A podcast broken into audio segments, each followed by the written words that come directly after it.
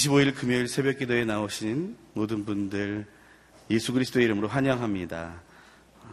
오늘 주신 하나님의 말씀은 에스겔 11장 1절에서 3절의 말씀입니다.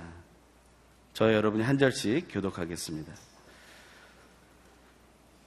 그러고 나서 주의 영이 나를 들어 올려서 나를 여호와의 집 동쪽으로 향한 동문으로 데려가셨다. 문 입구에는 사람 25명이 있었는데 그들 가운데 백성들의 지도자인 아술의 아들 야사냐와 분하야의 아들 블라디아가 보였다. 그분께서 내게 말씀하셨다. 사람아, 이들은 죄악을 도모하고 이 성읍에 악한 조언을 해주고 있는 사람들이다. 그들은 말하기를 집을 지을 때가 가까이 이르지 않았으니 이 성읍은 소치요 우리는 고기다라고 한다. 그러므로 저들을 대적해서 예언하여라. 사람아 예언하여라. 그리고 여호와의 영이 내 위에 내려와 내게 말씀하셨다. 너는 말하여라. 여호와가 이렇게 말한다. 이스라엘 족속아 너희가 이렇게 말했지만 나는 너희의 마음 속에서 일어나고 있는 일들을 알고 있다. 너희가 이 성읍 안에서 많은 백성들을 사륙했고 그 거리를 죽은 사람들로 가득 채웠다. 그러므로 주 여호와께서 이렇게 말씀하셨다. 너희가 그 성읍 가운데 던진 너희 죽은 사람들은 고기이며 이 성읍은 소치다. 그러나 내가 너희를 그 가운데서 끌어낼 것이다. 너희가 칼을 두려워했으니 내가 너희 위에 칼을 내릴 것이다. 주 여호와의 말이다. 내가 너희를 그 성읍 가운데서 끌어내 이방 사람들의 손에 넘겨주고 너희 위에 심판을 내릴 것이다. 너희는 칼에 의해 쓰러질 것이다. 이스라엘의 영토에서 내가 너희를 심판할 것이다. 그러면 내가 여호와임을 너희가 알게 될 것이다. 이 성읍이 너희를 보호하는 소치 되지 않고 너희가 그 숲에서 보호받는 고기가 되지 않을 것이다. 내가 이스라엘의 경계에서 너희를 심판할 것이다. 그러면 내가 여호와임을 너희가 알게 될 것이다. 너희가 내 규례를 따르지도 않고 내 법령을 지키지도 않고 너희 주변에 있는 이방 사람들의 관례대로 행했기 때문이다. 함께 읽겠습니다. 내가 예언하고 있을 때 분하의 아들 블라디아가 죽었다. 그래서 내가 얼굴을 땅에 대고 엎드려 큰 소리로 부르짖었다. 주 여호와여 주께서 이스라엘에 남은 사람들을 완전히 멸망시키려 하십니까? 아멘. 지도자의 눈이 어두우면 공동체가 길을 잃습니다. 라는 제목으로 이재현 담임 목사님께서 말씀 선포해 주시겠습니다.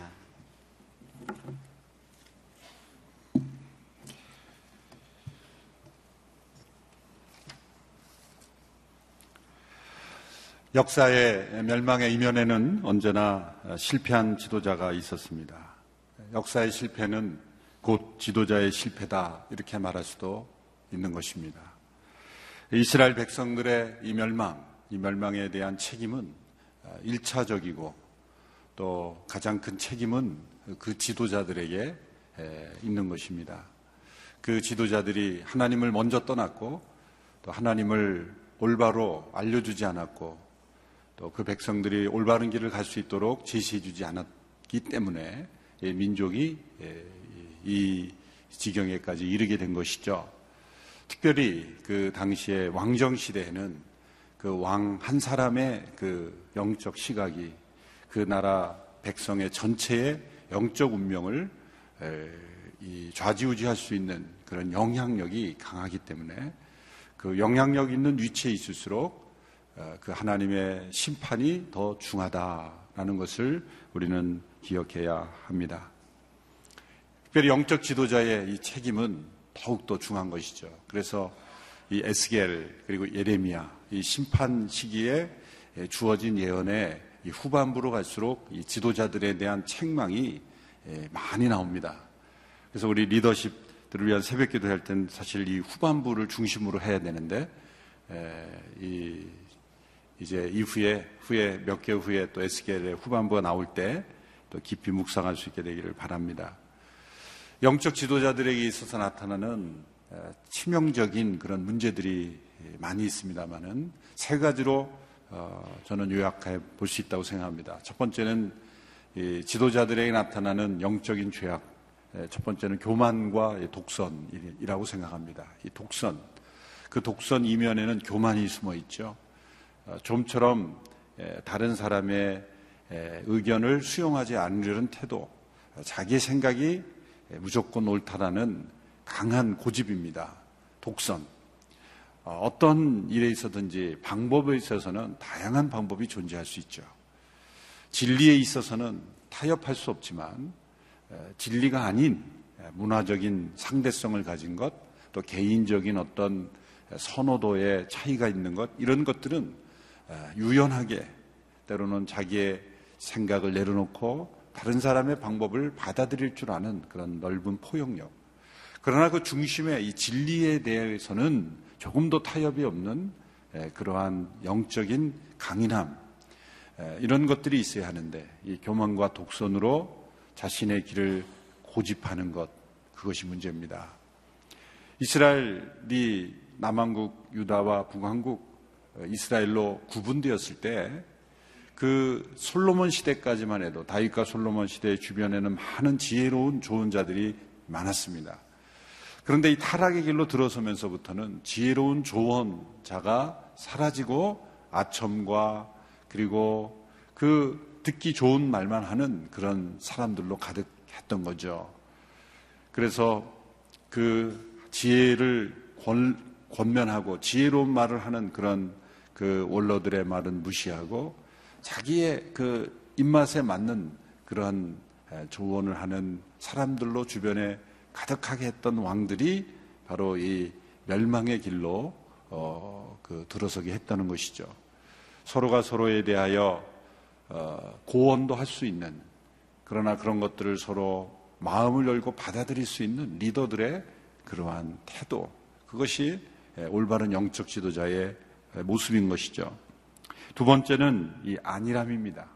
그 안일함 이면엔 게으름이 있죠. 게으름과 안일함.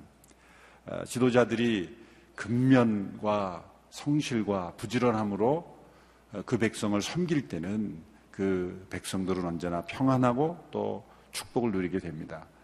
이것은 어느 사회이든지 간에 그 지도자들이 편안하고 그리고 안일하게 있으면 틀림없이 그 백성들은 고생해요. 근데 지도자들이 눈코 틀 새 없이 열심히 성실하게 일하는 사회를 보면은 그 사회의 백성들은 언제나 평안합니다. 아. 교회도 마찬가지죠, 교회도. 저희 교회 장로님으로 섬기기 얼마나 힘듭니까? 힘듭니다. 모임도 많이 가져야 되고, 많이 성도들을 돌보고 일을 처질할 때, 우리 장로님들이 성실하게 섬기시기 때문에 교회가 평안한 거죠. 저희 목사님들에게 제가 가끔 그런 말을 합니다. 목회자가 설교 준비를 게을리해서 아니라면 성도들이 듣기 힘든 거예요. 그러나 목회자가 괴로울 정도로 열심히 준비하면 성도들은 편안하게 이렇게 듣게 되는 거죠. 누가 괴롭냐? 그겁니다. 누가 괴롭냐? 성도들이 괴롭냐? 지도자가 괴롭냐? 지도자가 괴로울 정도로 열심히 예, 그렇게 준비하면 성도들은 편안하게 예, 듣게 되는 것이다. 예, 제가 졸업한 신학교를 창립하신 목사님이 신학생들에게 늘 그렇게 권면했습니다. 설교 자료가 토요일인데 부산에 있다. 그럼 어떻게 했느냐? 부산까지 가서 가서 그것을 찾아서라도 어, 그렇게 설교해야 된다. 그런 그런 어떤 정신, 그런 노력, 그런 근면함이 예, 있어야 한다는 것이죠. 지도자들이 안일함에 빠지면 그 백성들은 고통을 겪게 됩니다. 지도자들이 고통스러운지라도 근면함을 가지게 되면 그 백성들은 편안하고 참 안락한 삶을 예, 살 수가 있다라는 거죠. 세 번째, 이것이 무서운 것인데 이것은 잘못된 이념에 근거한 확신, 거짓 확신입니다. 그 마음속에 확신이 가득했는데 그 근거가 거짓이고 그것이 한 시대에 지나가고 많은 그런 이념, 이념을 신앙화해서 그것을 굳게 믿고 확신을 가지는 거죠. 우리의 믿음의 근거가 진리인지 아니면 이념인지 잘 구별해야 됩니다. 때로는 한 시대의 이념도 가치가 있습니다. 어떤 사회적인, 시대적인 이념도 가치가 있어요. 나름대로 가치가 있어요. 그러나 아무리 시대적으로 가치 있는 것도 영속적인 영원한 진리가 아니라면 그것은 다 지나가는 거죠. 그런데 한 시대에 가졌던 이념을 모든 시대, 특별히 자녀들에게도 강요한다든지 다른 사람들에게 강요한다든지 그렇게 되면 그 모든 확신이 때로는 무너지게 되는 거죠. 이 지도자들의 마음속에 거짓된 잘못된 확신이 있을 경우에는 시대가 큰 위기에 빠지게 된다라는 거죠. 하나의 이데올로기를 진리처럼 떠받들고 그것을 위해서 모든 것을 정당화하는 그러한 모습들. 이러한 제가 말씀드린 모습들이 사실 이 북왕국 이스라엘뿐만 아니라 남왕국 유다의 지도자들에게서 다 나타나는 모습이었습니다. 그들은 독선적이었고 그들은 안일했고 또 그들은 거짓된 확신 가운데 있습니다.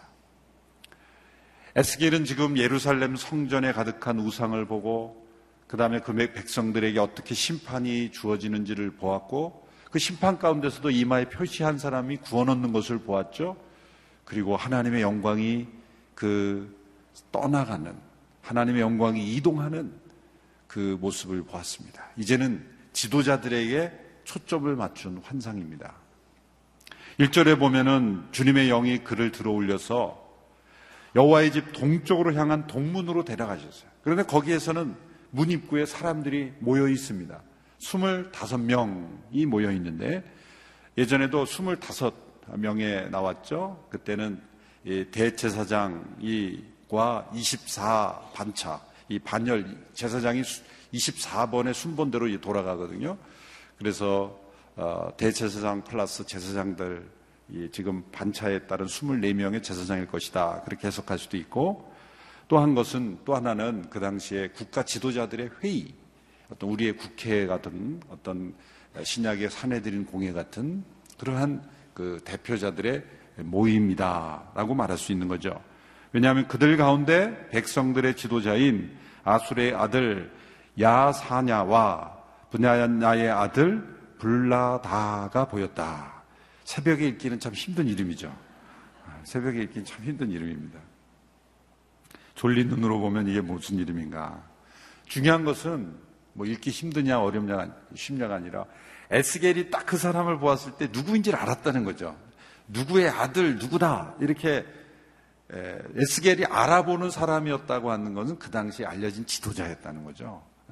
대표적인 두 사람의 이름이에요. 그러니까 그 당시에 뭐 그 아주 대표적인 지도자 두 사람의 얼굴이 딱, 어, 저 사람 누군데? 라고 알아볼 수 있는 그런 두 사람을 비롯한 25명의 지도자들이 이제 모여서 뭔가 회의를 하고 있겠죠? 무슨 회의겠습니까? 그것은 이 국가의 재난 앞에서 어떻게 이, 이 문제를 해결할 것인가? 그런 어떤 대책회의 아니었을까요? 긴급 재난 대책회의, 뭐, 위기, 타, 위기, 뭐를 위한 뭐, 긴급위원회, 뭐, 어떤 명칭이든지 하여튼 이 하나님의 심판 가운데 바벨론에 의해서 완전히 나라가 무너진, 그러니까 시드기야 왕, 여호야 긴 시대와 시드기야 상 거기에 있거든요. 그러니까 유다 왕국의 마지막 두 왕 사이에 그러니까 두 왕조차도 지금 맥을 못 추는 그러한 상황에서 요 야기는 끌려가 있고 에스게오와 함께 이제 예루살렘에는 시드기야 왕이 예, 다스리고 있는데 왕으로서 전혀 역할을 하지 못하고 어, 애굽만 기대하고 애굽이 우리를 어떻게 이 바벨론으로부터 구출해 줄까 생각하지만 애굽도 지금은 쇠퇴기에 이르는 거예요. 그래서 바벨론이 이렇게 일어나서 애굽을 완전히 605년의 갈그미스 전투에서 아주 대, 대승을 거두고 바벨론을 이 애굽을 누른 거죠. 그런데도 여전히 이제 애굽에서 둘이 어떻게 해볼까 그렇게 정치적으로 해보려는 상황에서 결국은 시드기야도 두 눈이 뽑히면서 이제 끌려가는 게 마지막 586년의 멸망이죠. 지금은 그 중간에 있는 거예요. 중간에. 그러니까 나름대로 뭔가 해보려고 지도자들이 모였죠. 그런데 하나님은 그들에 대하여 어, 예언하시는 겁니다. 그것이 오늘 본문 3절, 2절, 3절의 내용입니다. 우리 2절, 3절 우리 같이 한번 읽어볼까요? 시작. 그분께서 내게 말씀하셨다. 사람아, 이들은 죄악을 도모하고 이 성음에 관한 악한 조언을 해주고 있는 사람들이다. 그들은 말하기를 집을 지을 때가 가까이 이르지 않았으니 이 성읍은 소시요 우리는 고기라고 하네. 그러므로 저들을 대속해서 예언하여라 사람아 예언하라. 그들은 누구인가? 죄악을 도모하는 사람이다. 또 한편으로는 성읍에 대해 악한 조언을 하고 있는 사람들이다. 삶으로는 죄악을 도모하고 또 성읍의 지도자로서 악한 조언을 한다. 지도자들의 그 내뱉는 말들이 악하다라는 거예요. 왜? 진실을 얘기하지 않기 때문에. 역사의 현실을 깨닫게 해주지 못하기 때문에 그 악한 조언의 내용이 나옵니다. 그들은 말하기를 3절에 집을 지을 때가 가까이 이르지 않았다. 갑자기 왜 이런 말씀이 나올까? 집을 지을 때가 가까이 이르지 않았다. 이게 그들이 하는 말입니다. 이 성읍은 소시여 우리는 고기다. 이렇게 한다. 참 해석하기 어려운, 예, 좀 연구해야만 해석할 수 있는 내용입니다. 이 내용을 찾아보니까 이 집을 잃을 때가 가까이 아니하였다라는 말이 두 가지 해석이 다 가능합니다. 영어 번역본에 보면 뚜렷하게 두 개의 해석을 합니다. 그래서 히브리어가 이렇게도 번역할 수 있고 저렇게도 해석할 수 있는 굉장히 유연한 예, 구조의 언어이기 때문에 일어나는 일이죠. 그런데 생각해 보니까 양쪽 다 말이 됩니다. 자, 우리말 성경에 보면 집을 지을 때가 가까이 이르지 아니하였다. 여기 때 집은 무슨 어떤 집을 의미할까요? 집을 아직 지을 때가 아니다라고 하는 이 집이 어디에 있는 집이냐에 따라서 이게 해석이 달라지는 거예요. 그런데 왜 갑자기 집을 짓는 문제가 나올까? 그리고 집을 지을 때가 아니다라고 하는 것은 예레미야 29장 5절에 보면 이제 생명의 산 뒷부분 해설에 보면 그 견해를 따른 겁니다. 일관성 있게. 예레미야 29장 5절에 보면 예레미야를 통해 하나님께서 너희가 바벨론 성읍에 잡혀가거든 거기에 집을 짓고 살아라. 왜요? 금방 돌아오지 않을 거기 때문에. 최소한 70년을 너희가 거기서 포로 생활하고 있기 때문에 70년이라는 세월은 집을 짓고 살 수 있는 기간이죠. 너희들의 기환이 곧바로 이루어지지 않을 것이라는 메시지가 그렇게 전달된 거예요. 집을 짓고 거기에 살아라. 집을 짓고. 그러니까 이 지도자들은 어떻게 했어요? 예레미야가 그 당시에 예루살렘에서 그 메시지를 전했거든요.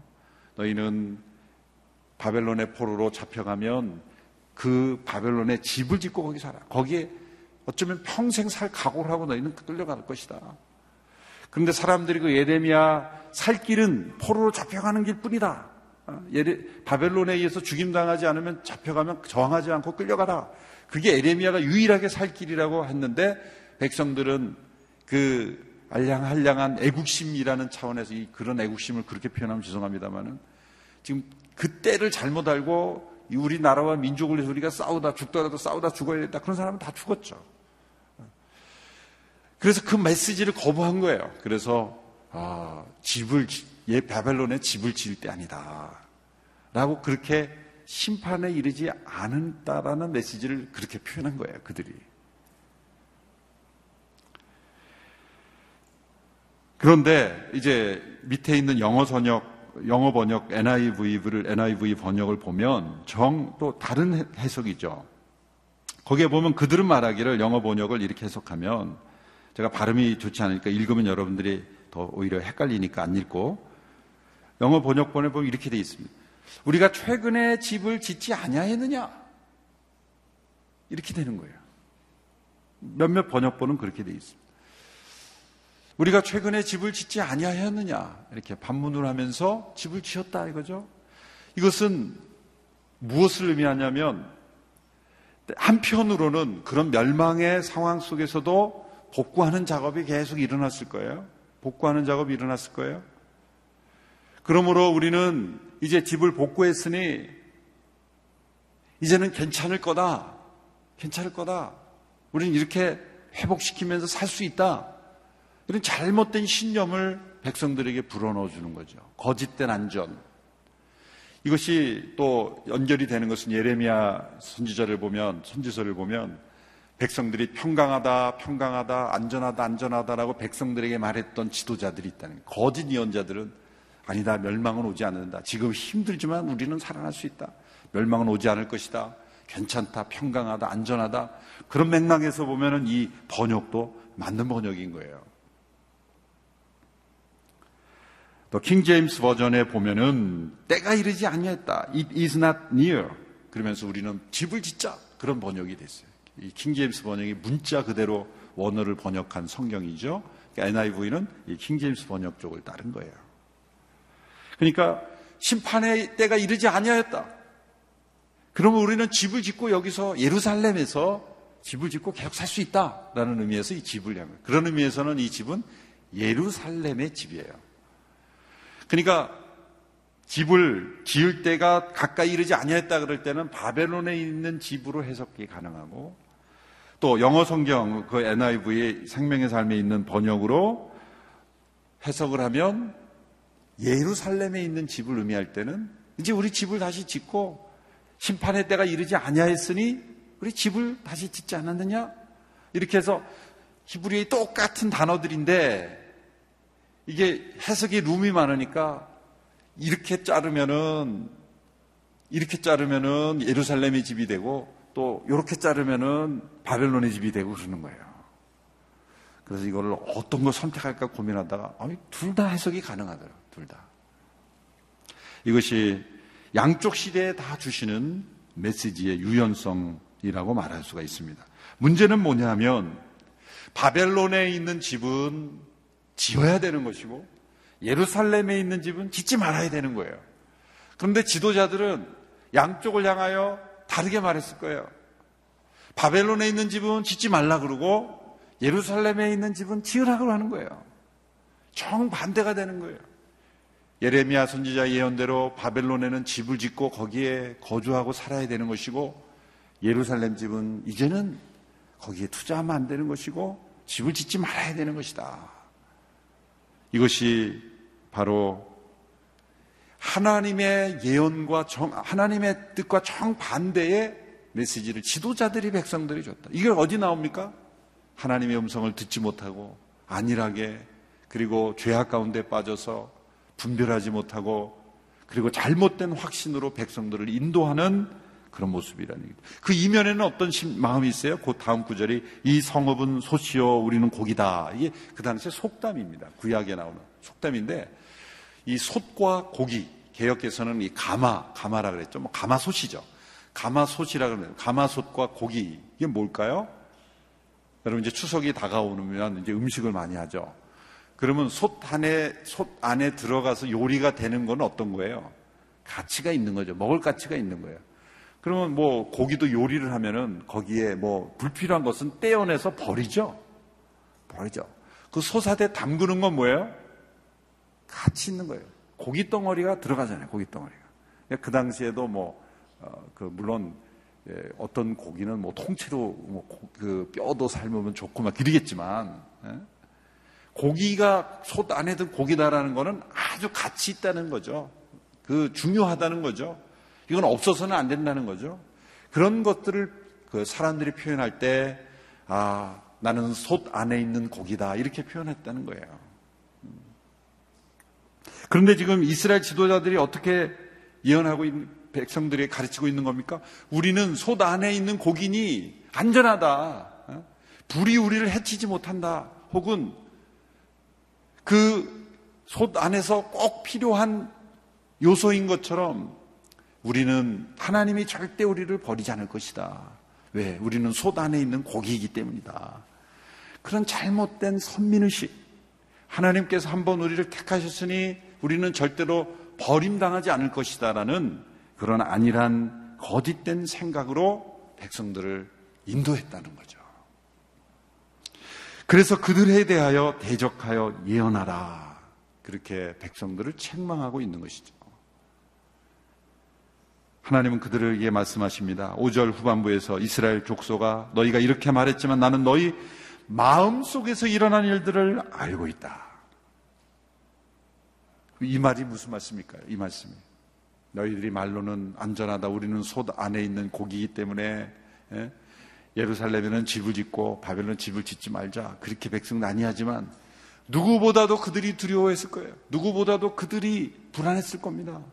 누구보다도 그들은 살고 싶었을 겁니다. 백성들은 죽음으로 내몰고 자기 자신은 살려고 발버둥 치는 그런 모습이었을 거예요. 나는 너희들의 마음을 다 알고 있다. 지도자들의 마음이 순전해야, 지도자들의 마음이 하나님 앞에 순수해야 그 공동체가 살아나는 거예요. 지도자들의 마음이 어둡고 하나님을 떠난 마음이라면 그 공동체는 무너지게 돼 있어요. 사랑하는 온누리 교회 성도 여러분 또한 우리 영적 지도자, 리더십, 모든 리더십들, 우리 모두가 하나님을 향한 이 순수한 마음, 또 하나님을 두려워하는 마음, 순전한 마음을 우리가 늘 잃어버리지 않게 되기를 바랍니다. 제가 이렇게 말씀드리면 어떤 분은 저를 쳐다보면서 당신만 잘하면 돼. 네. 네. 그렇게 맞는 말씀입니다. 저희 온누리교회는 나만, 저만 잘하면 되더라고요. 저만. 두 번째는 정면으로 11절에서 이렇게 하나님께서 그들의 잘못된 시각을 교정해 줍니다. 11절의 말씀을 보십시오. 같이 읽습니다. 11절 시작. 이 성읍이 너희를 보호하는 솥이 되지 않고 너희가 그 솥에서 보호받는 고기가 되지 않을 것이다. 이 거짓된 안전을 무너뜨려 주시는 거죠. 그들의 독선, 그들의 잘못된 거짓 확신을 깨뜨리시면서 너희는 솥 안에 있는 고기가 아니다. 너희는 솥 밖에 버려지는 그러한 존재가 될 것이고 너희를 심판할 것이다. 13, 12절의 말씀에 그러면 내가 여호와임을 너희가 알게 될 것이다. 내가 여호와임을 알게 될 것이다. 하나님을 알려주는 것이 하나님의 목적이기 때문입니다. 이 문구는 에스겔 끝날 때까지 계속 반복해서 나옵니다. 아마 에스겔서에서 가장 많이 등장하는 단어가 심판이고 그 심판과 동시에 가장 많이 나온 단어가 알게 될 것이다. 하나님은 이 심판을 통해 하나님이 어떤 분이신지를 알게 하시는 거예요. 그리고 그, 그걸 기록으로 남겨서 우리도 알게 하시는 거죠. 이 심판의 기록을 통해 우리 모두가 하나님을 더 깊이 알게 되기를 축원합니다. 13절에 에스겔이 예언하고 있을 때 벌써 지도자들에 대한 심판이 시작이 됩니다. 우리 같이 읽겠습니다. 시작. 내가 예언하고 있을 때 그나냐의 아들 블라다가 죽었다. 그래서 내가 얼굴을 땅에 대고 엎드려 큰 소리로 부르짖었다. 주 여호와여 주께서 이스라엘의 남은 사람들을 완전히 멸망시키려 하십니까? 이 에스겔의 절규가 예언할 때마다 나타납니다. 주 여호와여 이 땅을 완전히 멸망시키려 하십니까? 그 안타까운 에스겔의 절규가 우리의 마음속에 살아있는 절규가 되어야 될 줄 믿습니다. 오늘 10월 9일 우리가 임진각 평화누리 공원에서 예전에 우리가 함께 나라와 민족을 위한 그리고 통일을 위한 기도회를 저녁에 비가 오는 그 자리에서 8천여 명의 성도들이 모여서 부르짖어 기도했죠. 원래 10월 9일에 저희가 창립 30주년을 맞이하면서 거기에서 우리가 함께 성도들이 모여서 그 공원 아, 그 땅에 앉아서 이 통곡을 우리가 할 수 있게 되기를 바랍니다. 우리가 통곡 기도해라고 붙여서 통곡이 일어나는 건 아니에요. 그래서 우리는 울어라 한반도요. 이 한반도를 위해서 우리가 울어야 되고 한반도의 이, 이 통곡의 기도가 회복이 돼야 된다. 주 여호와여 이 한반도를 멸망시키려 하십니까?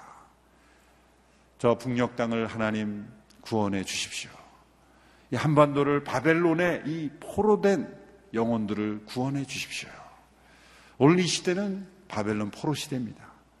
이런 에스겔의 절규가 우리의 마음속에 회복되는 창립 30주년을 맞이하는 기념 주간이 되기를 바랍니다. 기도하겠습니다.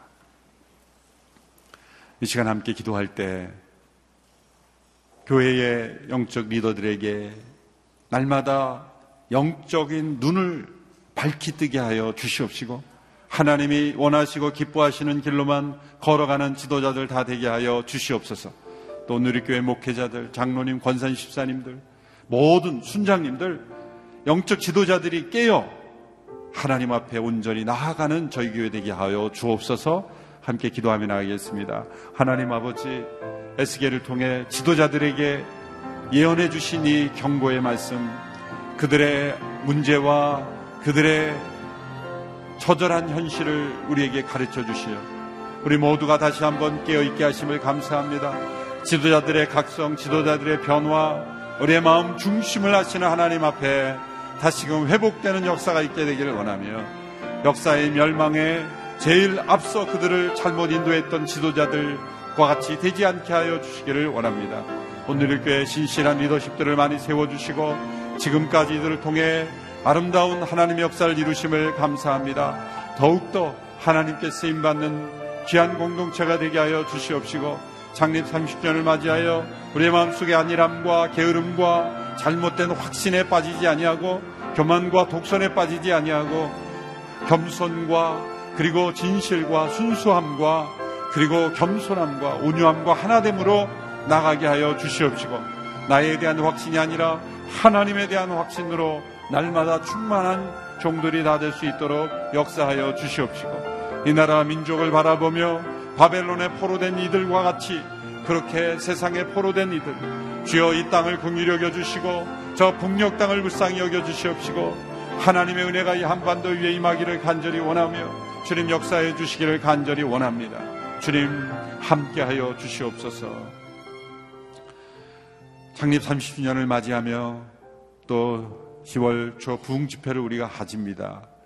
하나님의 비전이 우리 마음속에 새겨지는 집회가 되게 하시고 또 우로라 한반도요 집회를 통해 다시 한번 이 한반도 위 하나님의 국률이 나타나기를 위하여 기도하기를 원하며 저 북녘 땅에 하나님의 빛이 비추어지기를 원합니다. 우리 함께 기도하며 나아가겠습니다. 하나님 아버지, 또 10월 초 저희가 가지려고 하는 비전 집회, 창립 30년을 되돌아보며 미래 30년을 우리가 내다보며 새로운 비전, 새로운 교회에 대한 꿈을 우리 가슴 속에 품으며 그리고 이 한반도를 위하여 눈물로 기도하는 오늘의 교회가 되기를 간절히 원하여 장립 30주년 기념 집회를 준비하고 있습니다.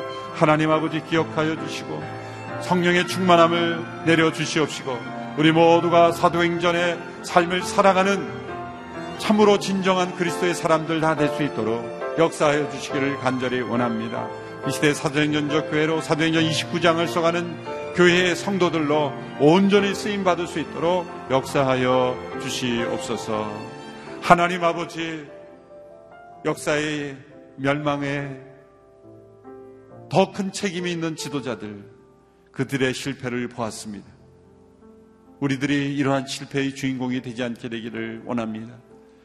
안일함과 교만, 독선, 거짓된 확신으로 백성들을 잘못 인도하는 저희들이 되지 않게 되기를 원합니다. 이 시대의 교회 지도자들을 다시 한번 깨워주시고 이 시대의 사회의 이 나라 민족의 지도자들을 하나님 깨워주시옵소서 올바른 분별력을 허락하여 주시고 겸손과 정직과 순수와 그리고 부지런함과 무엇보다도 하나님에 대한 확신, 나에 대한 확신이 아니라 자신의 이념에 대한 확신이 아니라 살아계신 하나님, 그 하나님의 진리에 대한 확신으로만 걸어가는 지도자들 다 되게 하여 주시옵시고 한국 교회의 모든 영적 지도자들을 붙잡아 주시고 다시 한번 깨어 변화되게 하여 주시옵소서. 이제는 우리 주 예수 그리스도의 은혜와 하나님의 사랑하심과 성령님의 교통 역사하심이 오늘도 지도자들 내 책임이 얼마나 중요한지를 깨닫고 다시 한번 그 책임을 온전히 감당하기를 원하는 모든 리더십들 머리 위에 복음을 전하는 모든 선교사님들 위해 함께 하시기를 간절히 축원하옵나이다. 아멘.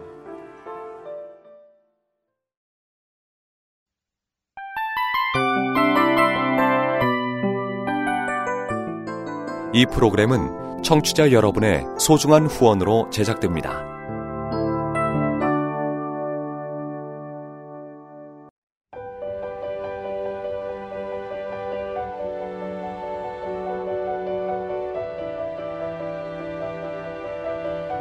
세상에는 수많은 교회들이 있지만 더 깊이 있는 말씀 강해를 찾기 위해 크기로만 교회를 선정하지 않습니다.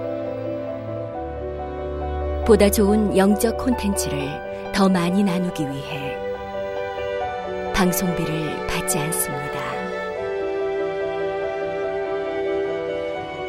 1년 365일 복음만 전하고 싶어서 우리는 광고를 하지 않습니다. 온누리의 복음을 땅끝까지 CGN TV와 함께 땅끝 성교사가 되주세요.